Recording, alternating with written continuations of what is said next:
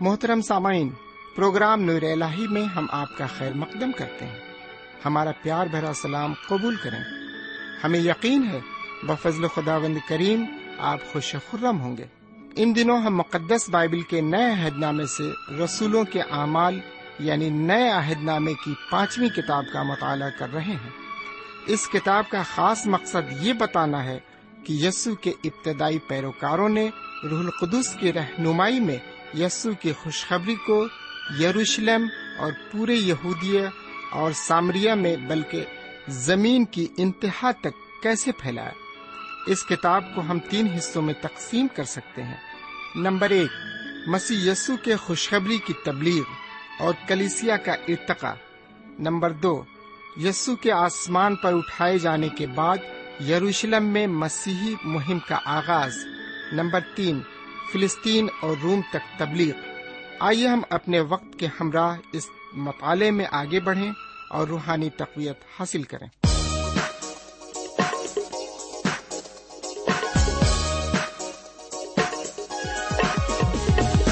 یشو کے لہو میں، اس کے پاک لہو میں، یشو کے لہو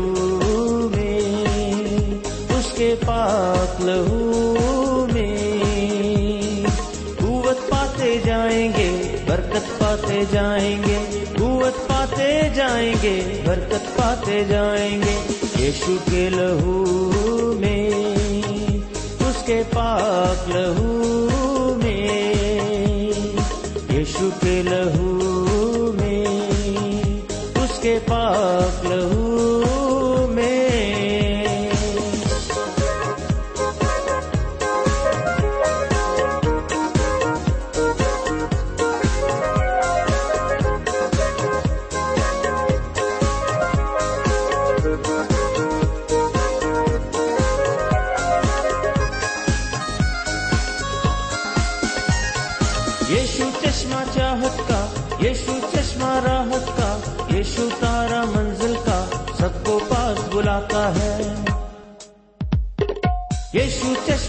چشمہ چاہت کا، یشو چشمہ راحت کا، یشو تارا منزل کا، سب کو پاس بلاتا ہے یشو کے لہو میں، اس کے پاک لہو میں، یشو کے لہو میں، اس کے پاک لہو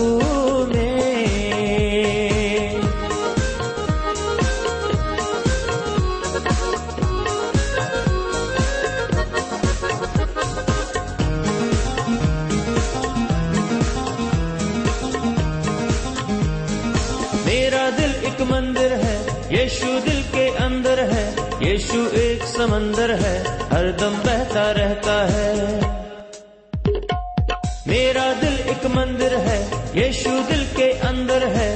یشو ایک سمندر ہے، ہر دم بہتا رہتا ہے۔ یشو کے لہو میں، اس کے پاک لہو میں۔ یشو کے لہو میں، اس کے پاک لہو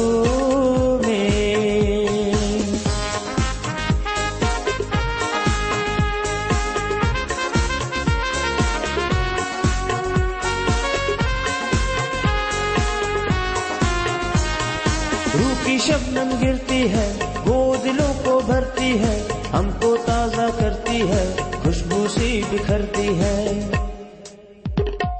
روح کی شبنم گرتی ہے، وہ دلوں کو بھرتی ہے، ہم کو تازہ کرتی ہے، خوشبو سی بکھرتی ہے۔ یشو کے لہو میں۔ خدا کے کلام کو لے کر ایک بار پھر آپ کے درمیان حاضر ہوں۔ سلام قبول فرمائیے۔ سامعین، مجھے امید ہے کہ آپ آج بھی پوری طرح خیرافیت سے ہیں اور آپ کی دعاؤں کے عوض میں بھی خدا کے فضل و کرم سے بالکل ٹھیک ہوں۔ سامعین، آج ہم مطالعے کو آپ کی خدمت میں اعمال کی کتاب کے ساتویں باب سے رکھیں گے۔ تو آئیے ہم مطالعے کی طرف راغب ہوں۔ ہمیں امید ہے کہ خدا اس مطالعے کے ذریعے آپ کی رہنمائی فرما رہا ہے۔ تو لیجیے ساتویں باپ کی پہلی اور دوسری آیت کو سنیے۔ پھر سردار کاہن نے کہا کیا یہ باتیں اسی طرح پر ہیں؟ اس نے کہا، اے بھائیوں اور بزرگوں سنو، خدائے زلجلال ہمارے باپ ابراہم پر اس وقت ظاہر ہوا جب وہ ہاران میں بسنے سے پیشتر مسوپتامیہ میں تھا۔ سامن یہ عبارت یہ ظاہر کرتی ہے کہ جناب استفنس کے خلاف انہوں نے کچھ الزامات لگائے تھے۔ سردار کہن ان الزامات کے بارے میں ان سے پوچھتے ہیں کہ یہ سب باتیں ویسی ہی ہیں جیسی کہ بیان کی گئی ہیں۔ وہ جاننا چاہتا ہے کہ کیا لگائے گئے الزامات صحیح اور درست ہیں۔ سردار کاہن کے سوال کے جواب میں جناب استفنس اپنی صفائی پیش کرنے کی کوئی کوشش نہیں کرتے۔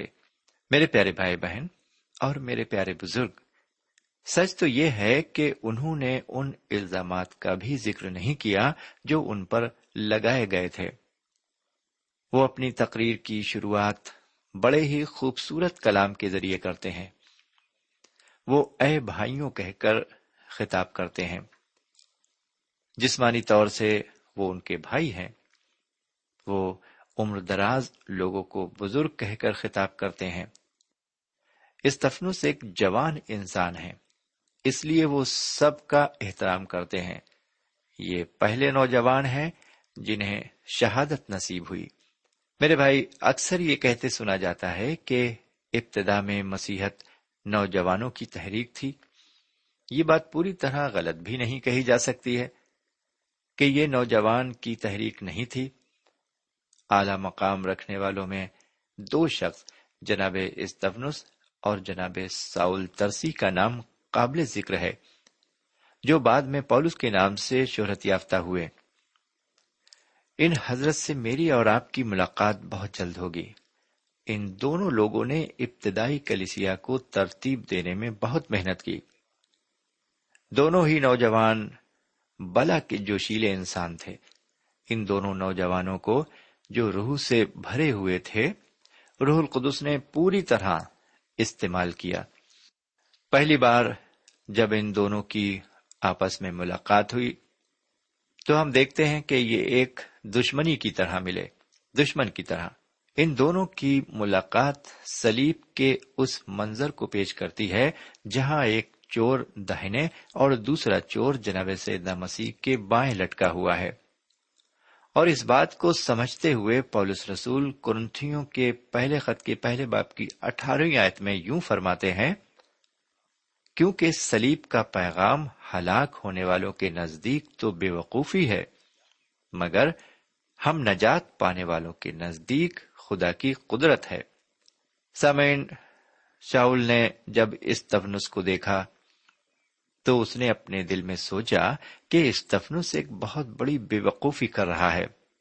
آج بھی جب سلیب کا پیغام لوگوں کو سنایا جاتا ہے تو زیادہ تر لوگ پیغام سنانے والوں کو بے وقوف سمجھتے ہیں۔ لیکن سامعین سلیب کا پیغام ہی وہ مقصد جی ہاں وہ مقدس دریا ہے جس میں نہانے سے انسان اپنے گناہوں سے نجات پا کر ابدی زندگی میں داخل ہو سکتا ہے۔ بہرکیف اس عبارت میں ہم دیکھتے ہیں کہ جناب استفنس نے اپنی تقریر کو ماہرانہ انداز میں پیش کیا۔ انہوں نے یہودی قوم کی تواریخ کو حضرت ابراہیم کے ابتدائی زمانے سے لے کر بیان کرنا شروع کیا۔ جی ہاں سامعین، بنی اسرائیل قوم کی تواریخ کی شروعات حضرت ابراہیم سے ہی ہوتی ہے۔ اس تواریخ کو انہیں جاننے کے لیے اور پیچھے جانے کی ضرورت نہیں تھی۔ اس بات کو آپ مقدس متی رسول کی انجیل میں بھی پاتے ہیں۔ یہ انجیل اسرائیلیوں کے لیے لکھی گئی اور یہی سبب ہے۔ کہ اس انجیل میں جناب سیدنا مسیح کے نصب نامے کا بیان کیا گیا ہے۔ اس نصب نامے میں سیدنا مسیح سے لے کر حضرت ابراہیم تک کا ذکر ملتا ہے۔ اگر آپ حضرت آدم تک نصب نامے کا بیان دیکھنا چاہیں، تو آپ کو حکیم لوکا کی انجیل کو دیکھنا ہوگا۔ یہاں پر استفنس اپنی تقریر کا آغاز حضرت ابراہیم علیہ السلام سے کرتے ہیں، جو خدا پرست تھے اور ایمان رکھتے تھے۔ وہ خدا کی نظر میں راست باز تھے۔ ہم دیکھتے ہیں کہ جناب تفنس اسرائیل قوم کی گردن کشی اور خدا سے بغاوت کرنے کے متعلق بتاتے ہیں۔ پھر بھی اسرائیلی قوم میں ایک چھوٹی سی جماعت ایسی بھی رہی جو خدا و تعالی کے احکام اور آئین پر چلتی تھی۔ سمن یہ بات آج کے دور میں بھی اتنی ہی سچ ہے جتنی کہ بنی اسرائیل کے لیے تھی۔ آج بھی عبادت خانوں میں ایک چھوٹی سی جماعت ہی دکھائی دیتی ہے، جسے ہم حقیقت میں خدا پرست اور ایماندار کہہ سکتے ہیں۔ عبادت خانے کا ہر ایک شریک ایماندار نہیں کہلایا جا سکتا۔ ان میں ایسے لوگ بھی ہو سکتے ہیں جو عبادت خانے میں اعلی منصب اور عہدہ رکھتے ہیں۔ لیکن روح کی بخش سے خالی ہیں، انہیں اثر نو پیدائش کا تجربہ نہیں ہے۔ اس لیے یہ کہا جا سکتا ہے کہ آج کل جو عبادت خانے موجود ہیں ان میں ایک چھوٹی سی جماعت ان لوگوں کی ہوگی جو سیدنا مسیح کی تعلیم پر چلتے ہوں گے اور صحیح معنوں میں ایمان لائے ہوں گے۔ سامعین، حضرت ابراہیم علیہ السلام ایک راست باز شخص تھے۔ ان کا خدا و تعالی پر کامل ایمان تھا۔ انہوں نے اس کے احکام کی تعمیل کی۔ سامعین، اعتقاد سے ہی ایمان پیدا ہوتا ہے۔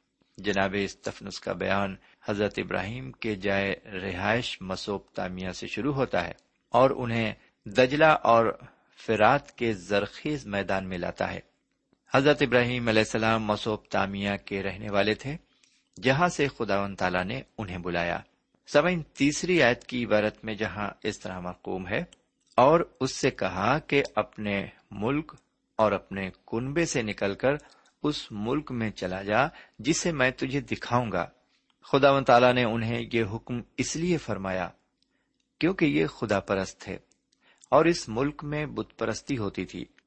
اس وجہ سے خدا و تعالیٰ نے حضرت ابراہیم علیہ السلام کو اس ملک سے نکل جانے کو کہا۔ آئیے اب ہم جناب استفنس کے اگلے بیان کو چوتھی اور پانچویں آیت میں دیکھیں۔ اس پر وہ کسدیوں کے ملک سے نکل کر ہاران میں جا بسا اور وہاں سے اس کے باپ کے مرنے کے بعد خدا نے اس کو اس ملک میں لا کر بسا دیا، جس میں تم اب بستے ہو۔ اور اس کو کچھ میراث بلکہ قدم رکھنے کی بھی اس میں جگہ نہ دی۔ مگر وعدہ کیا کہ میں یہ زمین تیرے اور تیرے بعد تیری نسل کے قبضے میں کر دوں گا۔ حالانکہ اس کی کوئی اولاد نہ تھی۔ سمن یہاں پر جناب استفنس حضرت ابراہیم علیہ السلام کے بارے میں بتا رہے ہیں۔ ان کا یہ بیان حضرت ابراہیم کے کامل ایمان کو ظاہر کرتا ہے۔ خدا و تعالیٰ نے انہیں صاحب اولاد بنانے کا وعدہ کیا۔ اور اس وعدے کے ساتھ ساتھ اس ملک کو بھی دینے کا وعدہ کیا جس کا ذکر ان سے کیا گیا۔ سامعین، آپ جانتے ہیں کہ حضرت ابراہیم کے اس وقت تک کوئی بھی اولاد نہیں تھی، لیکن انہوں نے خدا و تعالی کے وعدے کا یقین کیا۔ اب ہم مطالعے میں تھوڑا اور آگے بڑھتے ہیں اور چھٹی آیت سے آٹھویں آیت تک عبارت کی تشریح پر غور کرتے ہیں۔ سامعین، اس عبارت میں جناب استفنس حضرت ابراہیم سے لے کر قابل احترام بزرگوں کا شجرا پیش کرتے ہیں۔ اس کے بعد وہ حضرت یوسف اور ان کے بھائیوں کا ذکر کرتے ہیں اور بتاتے ہیں کہ کس طرح حضرت یوسف کو ان کے بھائیوں نے حسد اور دشمنی کی وجہ سے مصر پہنچا دیا۔ انہیں مصر میں لے جا کر فروخت کر دیا گیا، لیکن خدا ون تعالیٰ ان کے ساتھ تھا اور اس نے ان کو بہت سی جانوں کو قحط سے بچانے کا وسیلہ بنایا۔ یہاں پر ہم دیکھتے ہیں کہ روح پاک جناب استفنس کے ذریعے کلام کو پیش کر رہا ہے اور دور عتیق کی وضاحت کر رہا ہے۔ اس لیے یہ حصہ بہت ہی اہم اور دلچسپ ہے۔ آگے نویں آیت سے سولہویں آیت تک جب ہم نظر ڈالتے ہیں تو یہاں پر ہم دیکھتے ہیں کہ جناب استفنس اسرائیلی تواریخ کا دوسرا حصہ بیان کر رہے ہیں۔ اب وہ سردار کاہنوں اور بزرگوں اور دیگر لوگوں کو جو سنہدرین کی عدالت میں موجود ہیں، انہیں یاد دلا رہے ہیں کہ کس طرح بنی اسرائیل مصر کی غلامی میں رہے اور کس طرح انہیں خدا و تعالیٰ نے مصر کی غلامی سے حضرت موسا علیہ السلام کے ذریعے رہائی دلائی۔ جی ہاں میرے بھائی بہن، حضرت موسا علیہ السلام نے ہی ان اسرائیلیوں کو مصر کی غلامی سے چھڑایا۔ وہی ان کے چھٹکارا دلانے والے ٹھہرائے گئے۔ وہ انہیں یہ بھی یاد دلاتے ہیں کہ کس طرح ان کے باپ دادا نے ان کی پیشوائی کا انکار کیا اور ان کے لیے راستے میں تمام مشکلیں پیدا کرتے رہے۔ اب مطالعے میں تھوڑا اور آگے بڑھتے ہیں اور سترویں آیت سے اکیسویں آیت تک جب ہم نظر ڈالتے ہیں تو یہاں پر ہم جناب استفنس کو ان حقائق کی تردید کرتے ہوئے دیکھتے ہیں جن کا ذکر ہم نے شروع میں کیا تھا۔ اگر آپ ابتدائی مطالعوں میں ہمارے ساتھ رہے ہیں تو آپ کو یاد ہوگا کہ حضرت موسا کی پرورش فرون کے محل میں ہوئی تھی۔ فرون کی بیٹی نے انہیں اپنا بیٹا کر کے پالا تھا اور ان کا نام موسا بھی اسی نے رکھا تھا، کیونکہ موسا کے معنی ہے پانی سے نکالا ہوا۔ اور حضرت موسا پانی سے نکالے گئے۔ میرے پیارے بھائی بہن، اگر آپ ولیم رامسی کی کتاب دوم کو پڑھیں، تو اس میں ولیم صاحب لکھتے ہیں کہ جس نے اسرائیلیوں کو ستایا وہ فرون تھا۔ اس کے بعد حضرت موسا فرون بنتے، کیونکہ اس فرون کی کوئی اولاد نہ تھی اور اس فرون کے گدی نشین موسا علیہ السلام ہی بنتے۔ بائیسویں آیت میں لکھا ہے، اور موسا نے مصریوں کے تمام علوم کی تعلیم پائی، اور وہ کلام اور کام میں قوت والا تھا۔ میرے بھائی، جناب استفنس بیان کرتے ہیں کہ حضرت موسا نے مصریوں کے تمام علوم کی تعلیم پائی، چونکہ ان کی پرورش شاہی محل میں ہوئی تھی۔ اور ایک عام شخص کی طرح نہیں، بلکہ ایک راجکمار، ایک بادشاہ، ایک سلطان کی طرح۔ اس لیے یہ ظاہر تھا کہ انہیں ہر سہولیت فراہم کی جائے۔ ان کے لیے مصر کے اعلی معلم تعینات کیے گئے، جنہوں نے علمیات کے ہر شعبے کی تعلیم انہیں دی۔ غرض یہ کہ حضرت موسا نے دانش مندوں کے ماحول میں پرورش پائی، اور اس لیے وہ بھی دانش مند ہوئے۔ اور وہ کلام اور کام میں قوت والے ہوئے۔ اب آئیے ذرا مصر کے علوم و فنوں کا بھی ذکر کر لیں۔ سامعین، ہم موجودہ دور میں اپنے کو بہت ترقی یافتہ سمجھتے ہیں۔ ہمارا خیال ہے کہ ہم نے علمیت کے ہر شعبے میں کافی ترقی کر لی ہے۔ لیکن سامعین، حضرت موسا کے دور میں مصریوں نے جو مرتبہ اور رتبہ علمیت کے ہر شعبے میں حاصل کیا ہوا تھا، اس کی مثال آج بھی نہیں ملتی۔ ہم ان کی دانش مندی کو باوجود ترقی کر لینے کے حقیر نہیں سمجھ سکتے۔ آج بھی ان کی علمیت اور دانش مندی کا مقابلہ نہیں کیا جا سکتا ہے۔ اگر ہم ان کی علمیت کو نظر انداز کر دیتے ہیں، علم ریاضی میں وہ اس وقت بھی ماہر تھے۔ انہوں نے علم ریاضت، علم کیمیا، انجینئرنگ، فن تعمیر اور علم نجوم کو بلندیوں پر پہنچا دیا تھا۔ مصریوں نے اپنے علم اور فن کو اس طرح فروغ دیا جو اپنے آپ میں ایک مثال ہے۔ آئیے ذرا مصر کے پیرامڈوں کو دیکھیں۔ ان مقبروں پر جو رنگ و روغن چڑھایا گیا، اس پر بھی غور کریے۔ ہزاروں سالوں کے بعد بھی ان پر وقت اور آب و ہوا کا کوئی اثر نہیں پڑا۔ سوائن مصریوں کو یہ بھی علم تھا کہ کس طرح سے انسانی مردہ جسم کو صدیوں تک محفوظ رکھا جا سکتا ہے۔ جس کی جیتی جاگتی مثال مصر کی ممی ہے جو عجائب گھروں میں عوام کے دیکھنے کے لیے رکھی ہوئی ہیں۔ ان ممی کے تابوت پر ان کی وفات کی تاریخ بھی خود ہی دکھائی دیتی ہے۔ اور آپ کسی بھی ممی کو دیکھ کر یہ اندازہ آسانی سے کر سکتے ہیں کہ وہ ممی کتنے ہزار سال پرانی ہے۔ انہوں نے حساب لگا کر یہ بھی معلوم کیا کہ سورج کی دوری کتنی ہے۔ میرے پیارے بھائی بہن ان کا معاشرہ بہت ہی اونچا اور ترقی یافتہ تھا۔ یہ لوگ جاہل نہیں تھے۔ بہرحال، حضرت موسا کو ان دنوں پوری سہولیتیں میسر تھیں۔ ان کی پرورش فرون کی بیٹی کے بیٹے کی طرح ہو رہی تھی۔ وہ مصریوں کے ہر فن میں دانش مند تھے۔ انہوں نے ہر علم پڑھا اور سیکھا تھا۔ میرے پیارے بھائی بہن ان سب صلاحیت اور قابلیت کے ہوتے ہوئے وہ خدا کی چنی ہوئی قوم کے رہنمائی نہیں کر سکے۔ ان سارے علوم و فنوں کے جاننے کے باوجود وہ بنی اسرائیلیوں کی رہنمائی کرتے ہیں۔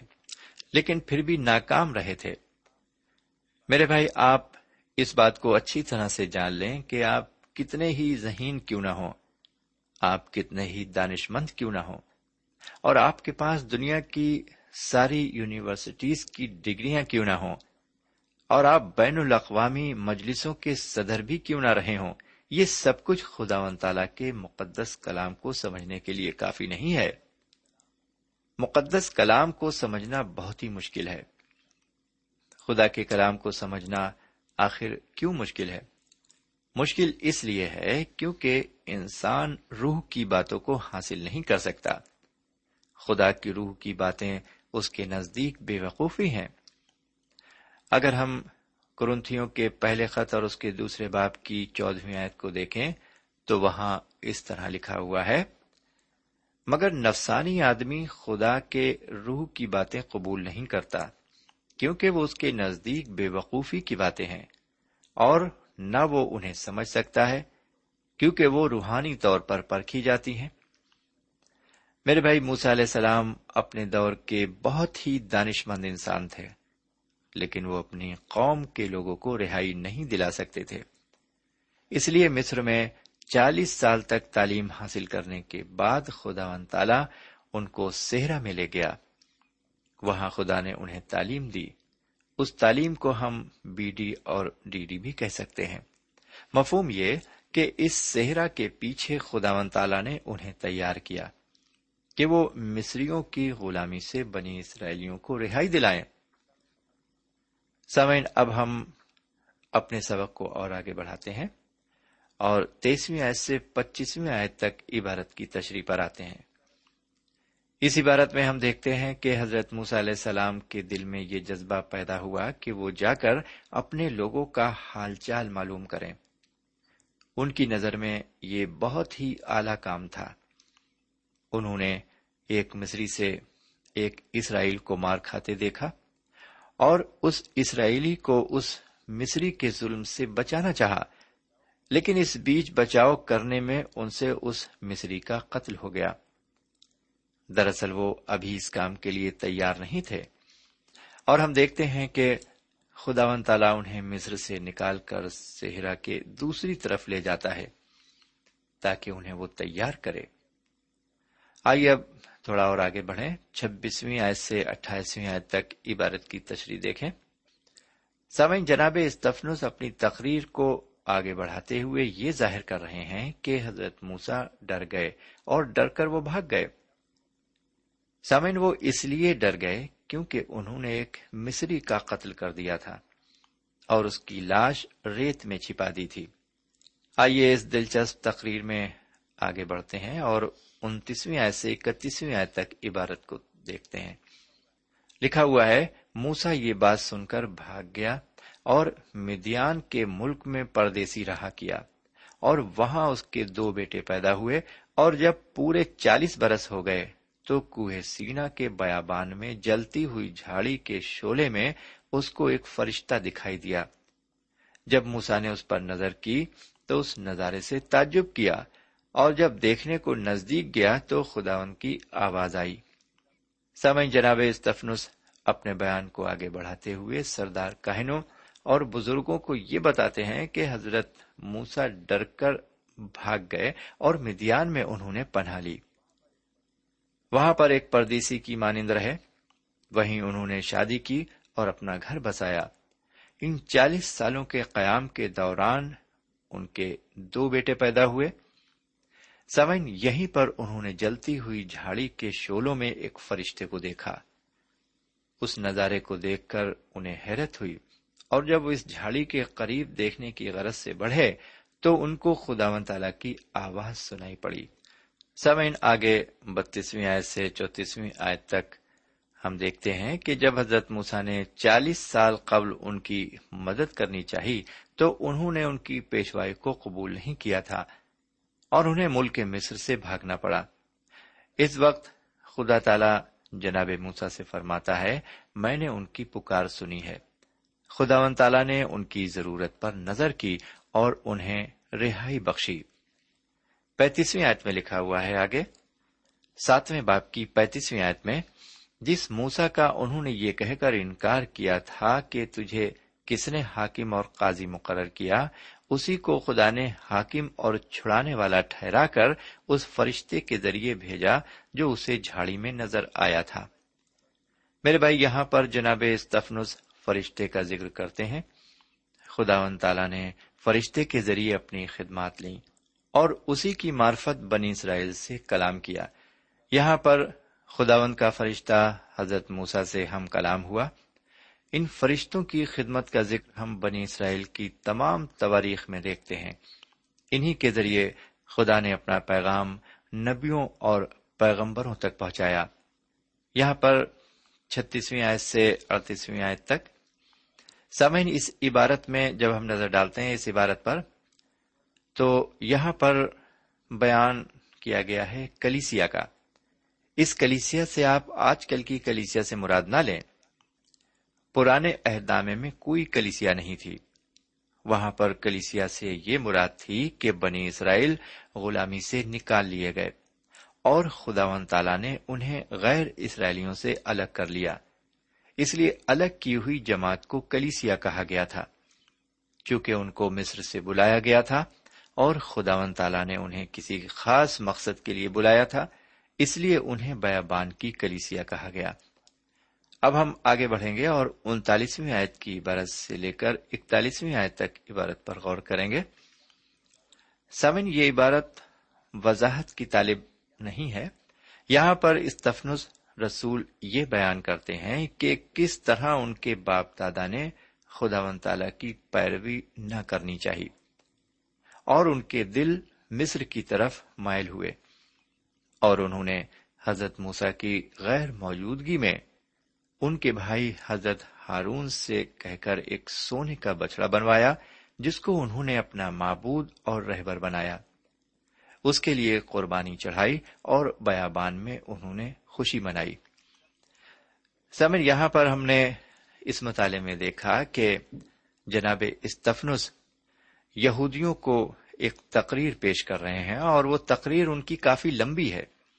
کافی تفصیل پائی جاتی ہے اور انہوں نے اپنی تقریر حضرت ابراہیم علیہ السلام سے شروع کی ہے اور حضرت موسا تک وہ آ گئے ہیں اور آگے پھر حضور کریم جناب سیدنا یسو مسیح تک وہ آئیں گے اور یہودیوں کو قائل کریں گے کہ خدا و تعالی نے کس طرح اپنا کام انجام دیا۔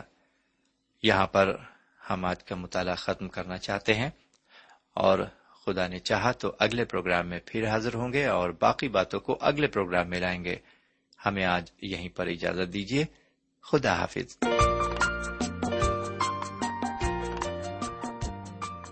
سامعین، ابھی آپ نے ہمارے ساتھ رسولوں کے اعمال سے مطالعہ کیا۔ ہمیں امید کامل ہے کہ آج کی شام خدا کے کلام سے آپ کو روحانی برکتیں ملی ہوں گی۔ ہماری خواہش ہے کہ آپ نے اس مطالعے سے جو برکتیں حاصل کی ہیں، ہمیں ضرور لکھیں۔ ہم آپ کے مشکور ہوں گے۔ خدا حافظ۔ ہمارا پتا ہے۔ پروگرام نور ال post box number one five seven five Sialkot Pakistan. پتا ایک بار پھر سن لیں۔ پروگرام نور ال پوسٹ باکس نمبر ایک پانچ سات پانچ سیال کوٹ پاکستان۔ اب آپ ہم سے ٹیلی فون اور ای میل سے بھی رابطہ قائم کر سکتے ہیں۔ ہمارا ٹیلی فون نمبر ہے nine two three four four six four zero four five seven eight نو دو تین چار چار چھ چار صفر چار پانچ سات آٹھ. ہمارا ای میل پتا ہے N A E M three nine four nine eight Hotmail dot com N A E M three nine four nine eight Hotmail dot com ہمارے پروگرام کا وقت اب یہیں پر ختم ہوتا ہے۔ اگلے پروگرام تک کے لیے اجازت دیں۔ پھر ملیں گے۔ خدا حافظ۔